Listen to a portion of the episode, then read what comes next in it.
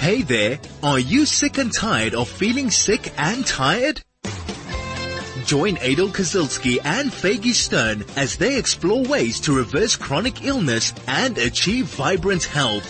Your health is your only wealth and together we can be better. Hashtag healthy you, wealthy you.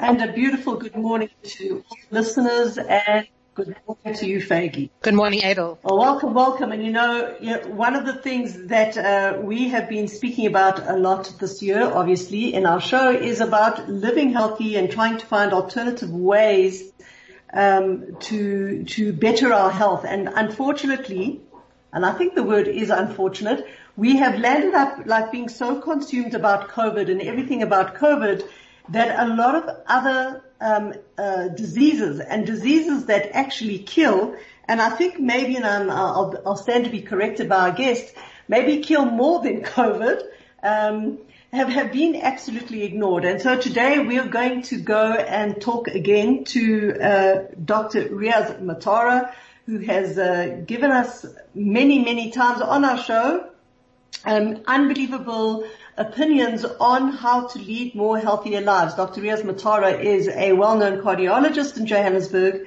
um, and who actually, in fact, um, runs a specific wellness center, cardiac wellness center, and and specifically looks at women, which is very, very interesting. And so today, you know, instead of talking COVID, we are going to be talking cardiac health.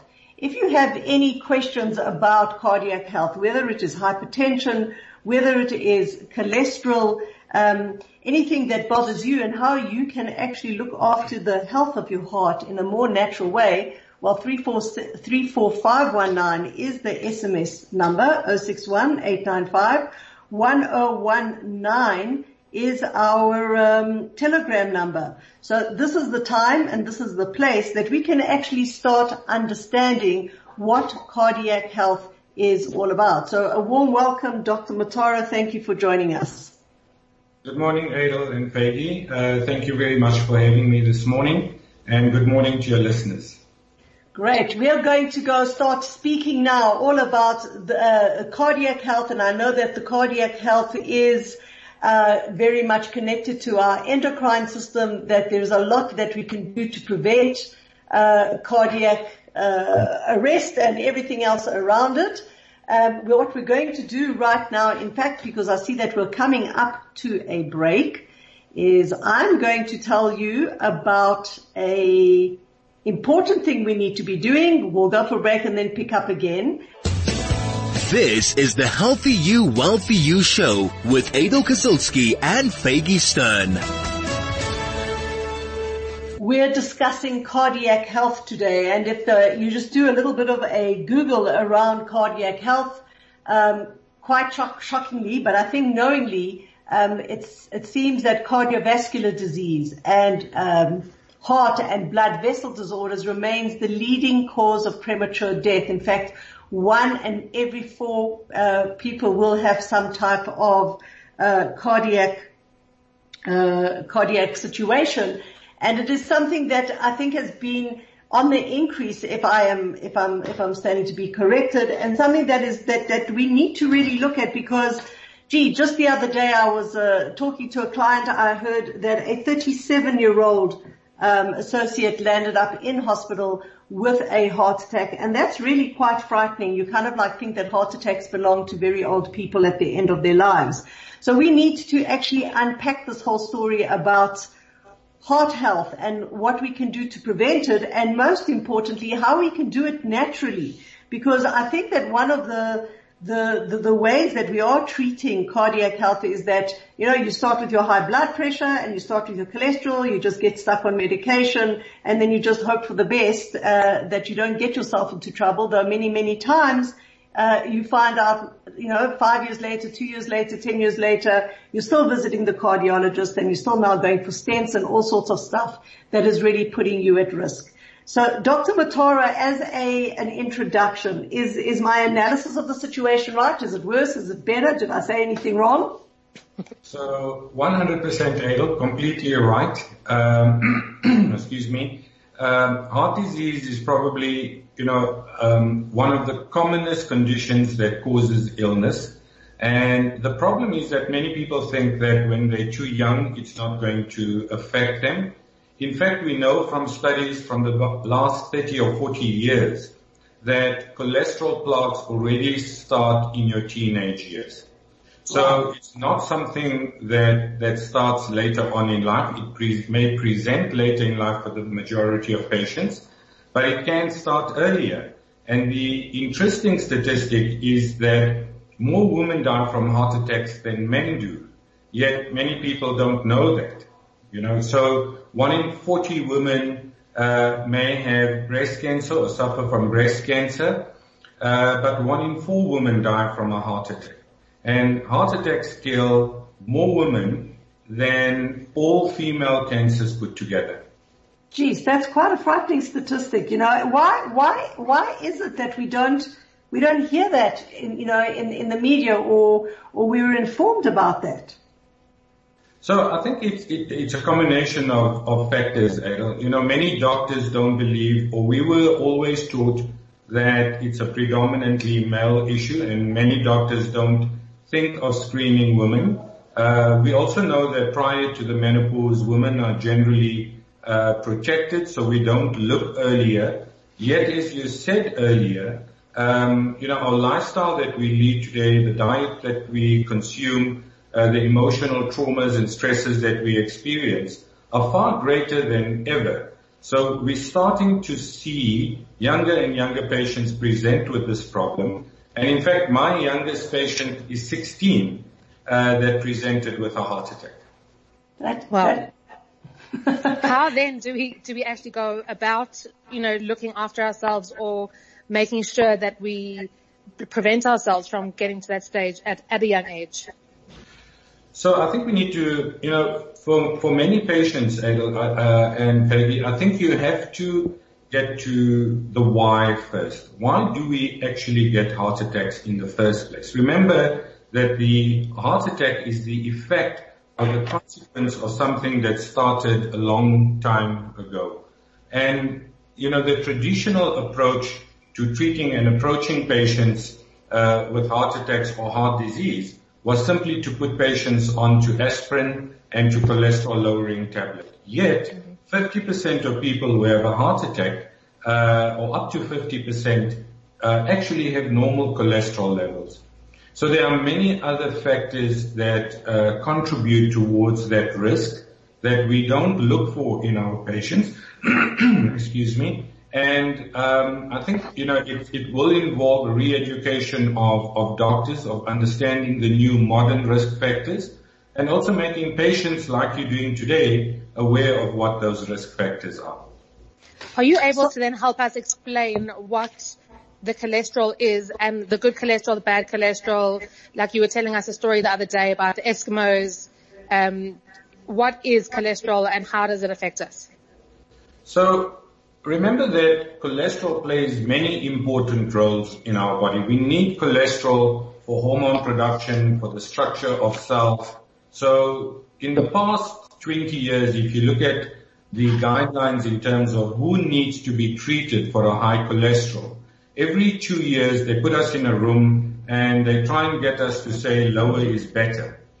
But, you know, we still, despite the fact that we drop the cholesterol levels to very low, patients are still having heart attacks. So you have to take cholesterol and say, why is it that in some people it causes a problem and in other people it doesn't?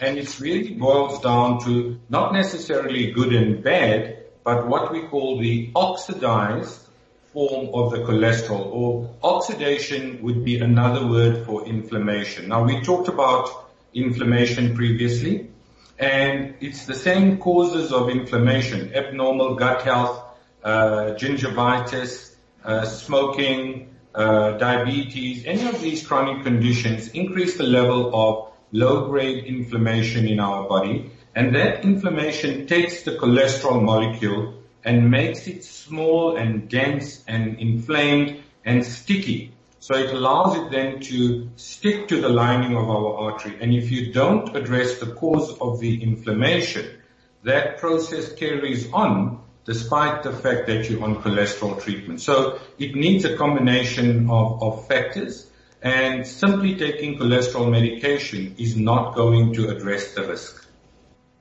And then naturally, how are we able to look after our cholesterol? So one is looking at the food that we consume or the type of fat. Now remember that many years ago, the American Surgeon General got up on a podium and said, we need to eat a low fat or a fat free diet. Now that was probably one of the biggest crimes I believe in humanity because you can't, fat is not necessarily bad for you. It's the type of fat that we consume. So, um, in the last 50 years or 70 years, uh, the fat, we're consuming far too much omega-6 pro-inflammatory fats and very little omega-3 anti-inflammatory fats. So omega-6 comes from seed oils such as sunflower oil and canola oil and margarine and mainly from grain-fed animal protein. So if a cow eats grain, which it's not designed to do, you know, the amount of omega-6 fat is 80 to 100 times more than a cow that would eat or consume grass. Now we consume that fat and that fat is what then oxidizes or inflames our cholesterol in our body and then causes the problem. So uh, I think if you're going to be looking at your diet and looking at cholesterol, then if you consume grass-fed animal protein and have more omega-3 rich fats in your diet, you're less likely to have a cholesterol problem uh, that's going to cause plaque or buildup of plaque in your arteries. Can we just stop over here? I want after the break to just actually unpack a little bit more this LDL and HDL ratio and then the, the, the cumulative reading, like it's always baffled me. Um, but we need to go for a little bit of a break before we do. This is the Healthy You, Wealthy You show with Adel Kazilsky and Faygie Stern. We're discussing our hearts right now and we're discussing the element of cholesterol. Dr. Motara, I've always been confused and I, I, check my cholesterol every single, every single year, sometimes twice a year. And I know that, you know, the cholesterol checking now has become quite, quite, quite expensive and you end up getting a figure of your total cholesterol, then you've got your, uh, your, your bad cholesterol, your good cholesterol, there's another reading. Can you take our listeners through that so that we can un- understand. For me, myself, I have a good cholesterol reading, but my ratio of good to bad looks, looks, doesn't look so healthy. So how, how does this whole thing work and how can we understand it? It's a very good uh, question, Adel. So um, you'll get a reading of your total cholesterol, and that looks at the you know the combination of good and bad uh, and other little fats. Excuse me. And then You've got, let me explain what is good and bad cholesterol, what people refer to as good and bad cholesterol. So when we consume a meal of fat, uh, that cholesterol needs to be transported to the liver and then transported elsewhere or back to the liver once the, once it's reached, reached the tissues and you don't need that excess fat. So the LDL is the little truck that takes these cholesterol packages from the liver to all the other parts of the body.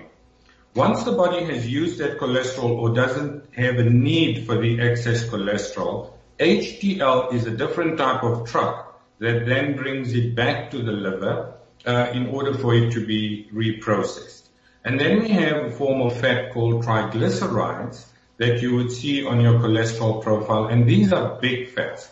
So if you imagine what it looks like to have oil and water, that's what triglycerides would look like in the in the blood. And you want to try and uh, so that's the first component of your cholesterol profile. What they don't test is to look to see if you have the sticky form of the cholesterol in your blood. So although your cholesterol profile can be perfectly normal and within the range, your sticky cholesterol, or what we call your small dense LDL can still be high and causing a problem. Now that test is now routinely available at most laboratories and you can probably far more important than looking at only uh, your HDL and LDL on its own. So it's, it, you have to look at it in totality. And the other important test to look at with your cholesterol profile is something called an HSCRP or highly sensitive C-reactive protein. And this is a marker of microinflammation in your body. And you want that value as low as possible because the more inflammation there is in your body over a long period of time, the more you change the cholesterol into a sticky form that's able to penetrate the lining of the artery and cause the problem. So just in terms of, so again, when you're having your cholesterol checked, um, and you've got a normal cholesterol reading and they go, well, you don't need, you know, cholesterol tablets, even though your HDL and LDL is a little wacko, does, does that make sense? Like, I'm, I'm still somewhat confused as to when do you, you're telling us to go look at the CRP, which is our inflammation marker, and that other test for, for, for, for the stickiness there, that really is the indication of, of, of, of a pending cardiac problem. Am I correct? Well, I'm still not understanding. No, that's, that's correct, Ed. So you want to look at the patient as a whole and individualize it. So a lot would depend on what else is uh, going on with the patient. So if, for example, the patient is diabetic, they're very overweight, they have high blood pressure, they have a strong family history of heart disease, then looking at that cholesterol profile would be a little bit different than looking at a cholesterol profile in an 18 year old who's otherwise fit and healthy and has no additional risk factors. So for me, when you look at the cholesterol profile, you want to look at it in context, firstly, of what's wrong with the patient. And then you want to look at one or two other parameters, such as the CRP and the small dense LDL or the sticky form of the cholesterol, so that you can make an informed decision about taking long-term cholesterol therapy because they also come with their own risks and side effects when you use these drugs. And many doctors and many patients are on very high dosages of these drugs, which is not necessarily the case, or should be the case. Right. So I was once explained by a woman in a health shop that cholesterol is almost like, you know, you have pipes and then there's a lot of grease on the sides of the pipe that almost have to be cleaned down. Um, and she explained how even fiber makes a huge difference to literally scrape it off would, does fiber help the cholesterol as well? No, so fiber works a little bit differently. So fiber in your gut, you know, may uh, reduce the absorption of of uh, of fat, but again, you know, fats and proteins and sugars all generally get broken down and absorbed into the blood. Once it's in the blood, the fiber doesn't necessarily have any effect on that cholesterol. So it's not so much about the cholesterol, but the type of cholesterol that we have. Now we were always taught that it's the good and the bad and the good and the bad, and this is where we get caught out because as I said earlier, you can have perfectly normal good and so-called good and bad cholesterol, but the problem is still happening within your arteries. So the most important factor to address is this concept of chronic low-grade inflammation in the lining of our arteries. And we can measure that so simply uh, today with, with, you know, with a very cost-effective test called the CRP. So, okay, so it's all about inflammation, inflammation, inflammation, and inflammation. Um, that really is the basis of probably a lot of uh, almost all our diseases today. That's 100% correct again, Edel. So remember, um, we talked about this previously, is that when you have acute inflammation like a bee sting or a snake bite, the body always attempts to heal that. So the local area is red, it's swollen, and that's the body's attempt at localizing a toxin. And that's a good thing. But when we're faced with chronic inflammation that is going on for many months or years and it's in this very low grade form of inflammation that we can't really detect, our body still attempts to heal that inflammation. The body can't ignore it. And it's the healing response or the attempted healing response by the body over a long period of time that will actually then create the problem. So it's the healing response gone wrong uh, that causes the problem. And we were always taught by our professors that it's the inflamed plaque that always ruptures to cause the heart attack, almost never the chronic, stable, calcified or hard plaque.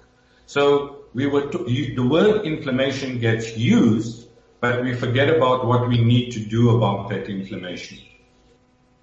So let's, I've got like so many questions to ask you then. Um, let's just go on, on to hypertension just for a while because I think it just goes hand in hand. It's kind of like, like they're, they're husband and wife. You know, you get your high blood pressure and then you've got your cholesterol and then you walk, walk down that path. Like what causes high blood pressure? What I've understood um, again, just in me trying to understand is that high blood pressure is not an illness. It's simply a, a, a, a symptom of your body not being able to cope either um, with the pressure too much or too little in, in delivering blood around. And it's not it's not a, a sickness in and of itself. Is that right or wrong? So partially correct. So all that hypertension is is a high resistance to the forward flow of blood, meaning you've got a tube that's now narrower and the heart has to pump this blood through a narrower tube and against a high resistance and that's what pushes up your blood pressure. So what happens here if you go back to, you know, anatomy, the artery is made of three layers. It's got an inner layer that's one cell layer thick. It's got a muscle layer and then a layer outside that keeps everything together. And that's why when you feel your pulse, you can feel it as a pulsation going up and down.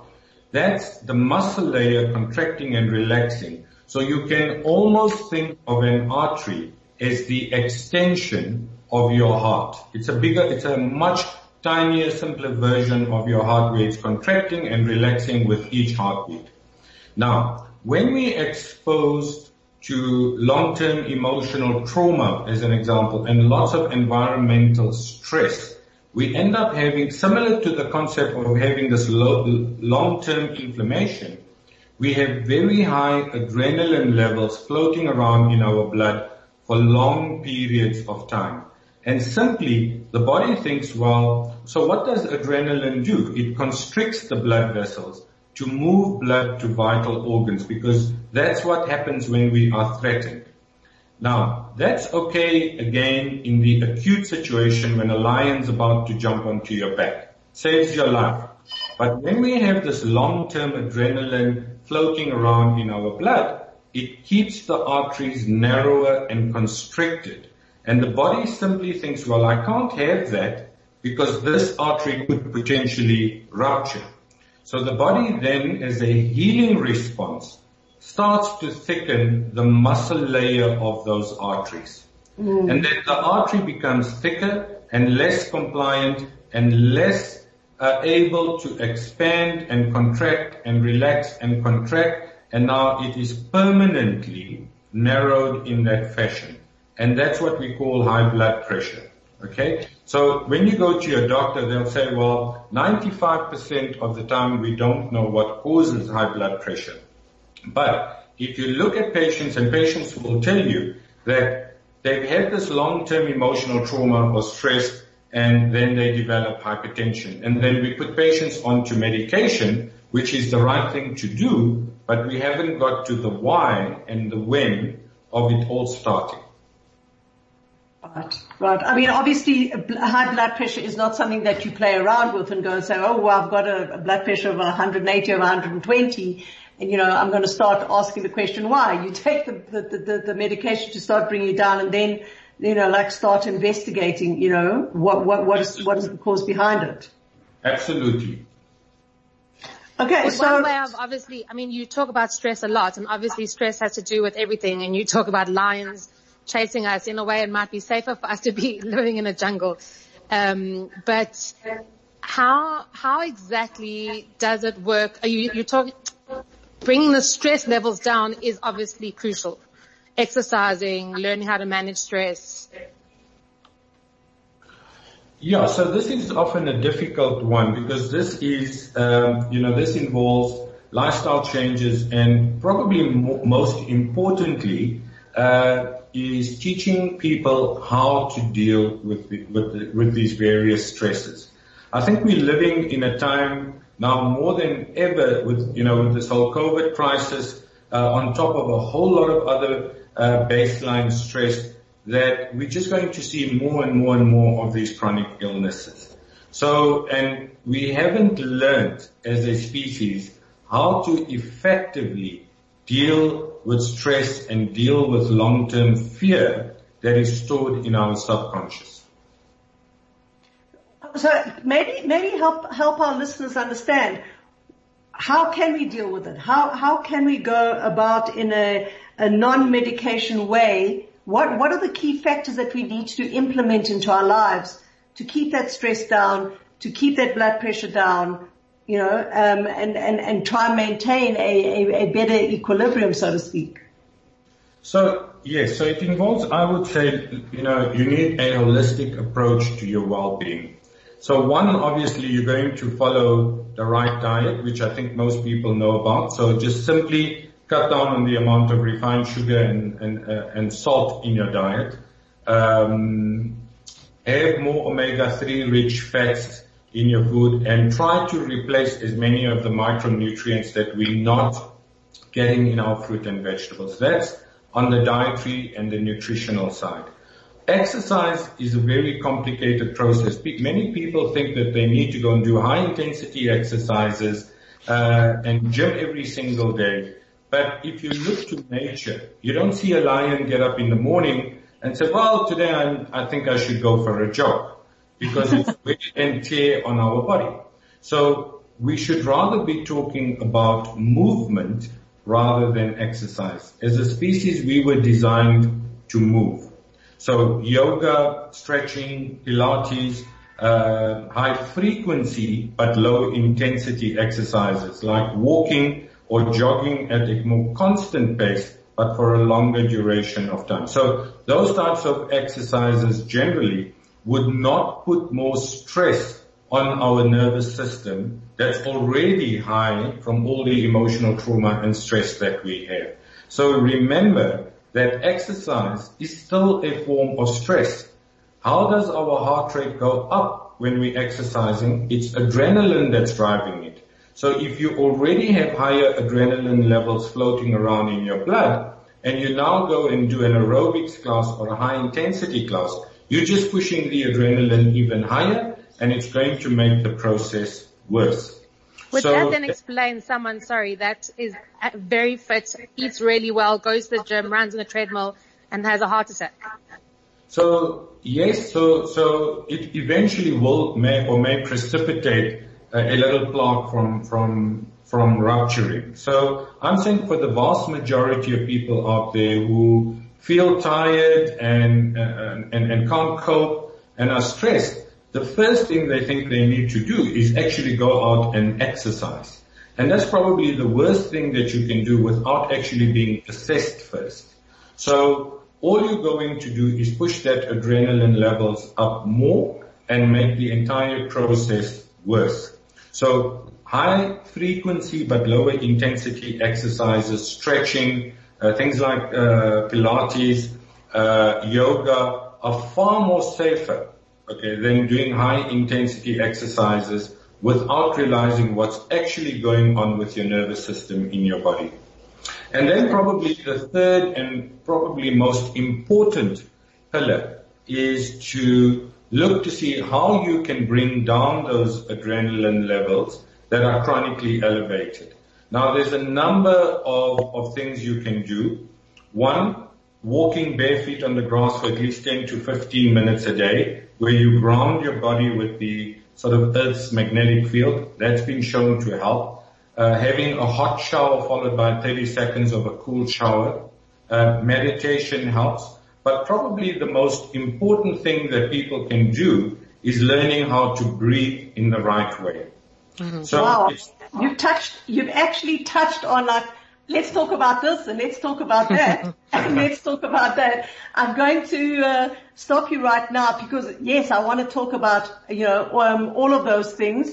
Um, and I, am actually quite gobsmacked that you even spoke about walking barefoot um, outside because that was something that, that, that I looked into and I thought, oh, you know, maybe it's just, you know, a little bit of a story among some people and I'm, I'm, I'm quite like wowed by the fact that, you know, there is, there is this type of idea. So for anyone who, who would like to join this conversation, 34519 is the SMS number 061 1019 is our telegram number. We're talking with Dr. Riaz Motara about our cardiac health and there's been some interesting things that we're bringing to the table. Don't go away. We'll be back. I think now just to discuss, I want to discuss a little bit more this idea of walking barefoot. This is the Healthy You, Wealthy You show with Adel Kazilski and Faygie Stern. Dr. Motara, you touched on some like really, really interesting stuff and I want to actually just have a quick discussion on, on, on all of these. Let's start with this walking barefoot. You know, um, one of my family members landed up uh, having COVID and was really feeling bad. I said, you know, go outside, take off your socks and shoes, just sit in the sun, get some vitamin D and put your barefoot on the grass. They told me that I actually needed to see a psychiatrist. Yeah, this is something that many people don't know about uh. So, you know, to give it a little bit of context, remember we have a stress and an anti-stress nervous system in our body. It's called the autonomic nervous system. Okay. And because we are faced with so many stresses like we've talked about for so many times in our environment, our adrenaline levels are always high. So what can we do to activate the anti-stress system, or what we medically call the parasympathetic nervous system. And you, you can't, there's no medication to bring down your adrenaline. Okay. So the only way that you bring down adrenaline is through activate, doing certain exercises or measures to activate the, the anti-stress system. And one of those would be, or studies have shown, is walking bare feet on the ground. Remember that's what we did as children and that's what we did thousands of years ago. And remember that we are also, we are electrical beings. Okay, we have a, a, a magnetic field around us, we have an aura around us, and so does the planet. So does everything else on the planet. And you want to be in harmony with uh, everything else around you. So walking bare feet gets you to ground your body to that of the Earth's magnetic field, and that has been shown, one of the mechanisms to show uh, that it can activate your anti-stress nervous system. Isn't that fascinating? Um, it's interesting how all over the world people come up with their, like people think that they're fads, but really they actually do help us. Like with Iceman Hof and he has his people going into ice cold water um, and now with, like you talk about the grass, it, there's something called grounding. So take off your shoes and stand on the grass for a couple of minutes a day. Um, so I mean, people are like it, it does. It becomes like a well-known thing around the world, and it becomes this huge, you know, go to someone and spend all this money just to jump into ice water, where we can literally be jumping into a swimming pool daily. Correct, and I mean, if you look at people like uh, Wim Hof, and Lawrence Pugh that many people will know of that, uh, you know, walk in shorts and no tops uh, in the Arctic and jump into the Arctic Ocean and have can swim for 10, 15, 20, 30 minutes without anything happening to their body. How do they do that? Because if you and I jump into that Arctic Ocean, we would literally die. Okay? So how do you do that? And what they're able to do through specific uh, breathing exercises is to drop that adrenaline response and their heart rate in response to stress. Now when we are all stressed and have high adrenaline levels, we tend to breathe in a very shallow fashion in the upper part of our chest. And then we cross our arms across our chest and you're literally closing down the ribs so your lungs don't expand fully. And the way to breathe to activate the anti-stress uh, nervous system is to breathe with your diaphragm. So when you take a deep breath in, expand your tummy. And when you breathe out, let your tummy fall back onto your spine. So normally we breathe in the opposite way. And when you breathe with your diaphragm, you expand your entire lung cavities, and that has been shown to also activate the anti-stress nervous system. Okay, so we've spoken about walking barefoot, which is very, very easy. Okay, um, and, and, and, and connecting, and I think the reflexologists, um, would love that also because, you know, they go and say, particularly now that, you know, we're coming to summer and maybe a lot of us are going to be round, round the coast to just go and walk barefoot um, on the sand gives a good massage to the bottom of your feet and, uh, you know, uh, you, you, get a free re- reflexology uh, treatment. You also get a, a, free grounding treatment. Let's just talk a little bit um, about breath. Um, how can somebody inside their own homes just, you know, take out 10 or 15 minutes of their time and you can, can they do something with breath in order to, to uh, get this response, this adrenaline response to come down? Yes, it's so easy. All you need to do is um, you need 10 minutes of your time. Uh, lie down on a bed or lie down on the floor or even just sit in a chair. Okay, it's probably easier to lie when you're lying down to do this. And close your eyes, feel your body relax, and take a deep breath in uh, through your nose. And when you take a deep breath in, push your tummy out. Feel your diaphragm expanding. And as you breathe, breathe out through your mouth. And as you do that, you'll feel that your tummy is falling back onto your spine. And initially it's a little uncoordinated and you feel like, wow, this is weird. It feels a bit difficult to do that. Okay. And if you just concentrate or, or focus on breathing with your diaphragm, expanding your lungs, feeling your entire chest expanding, diaphragm moving out, tummy moving up, and as you breathe out through your mouth, let your tummy fall back onto your spine and do that for 10 minutes and see what how amazing you feel after that 10 minutes.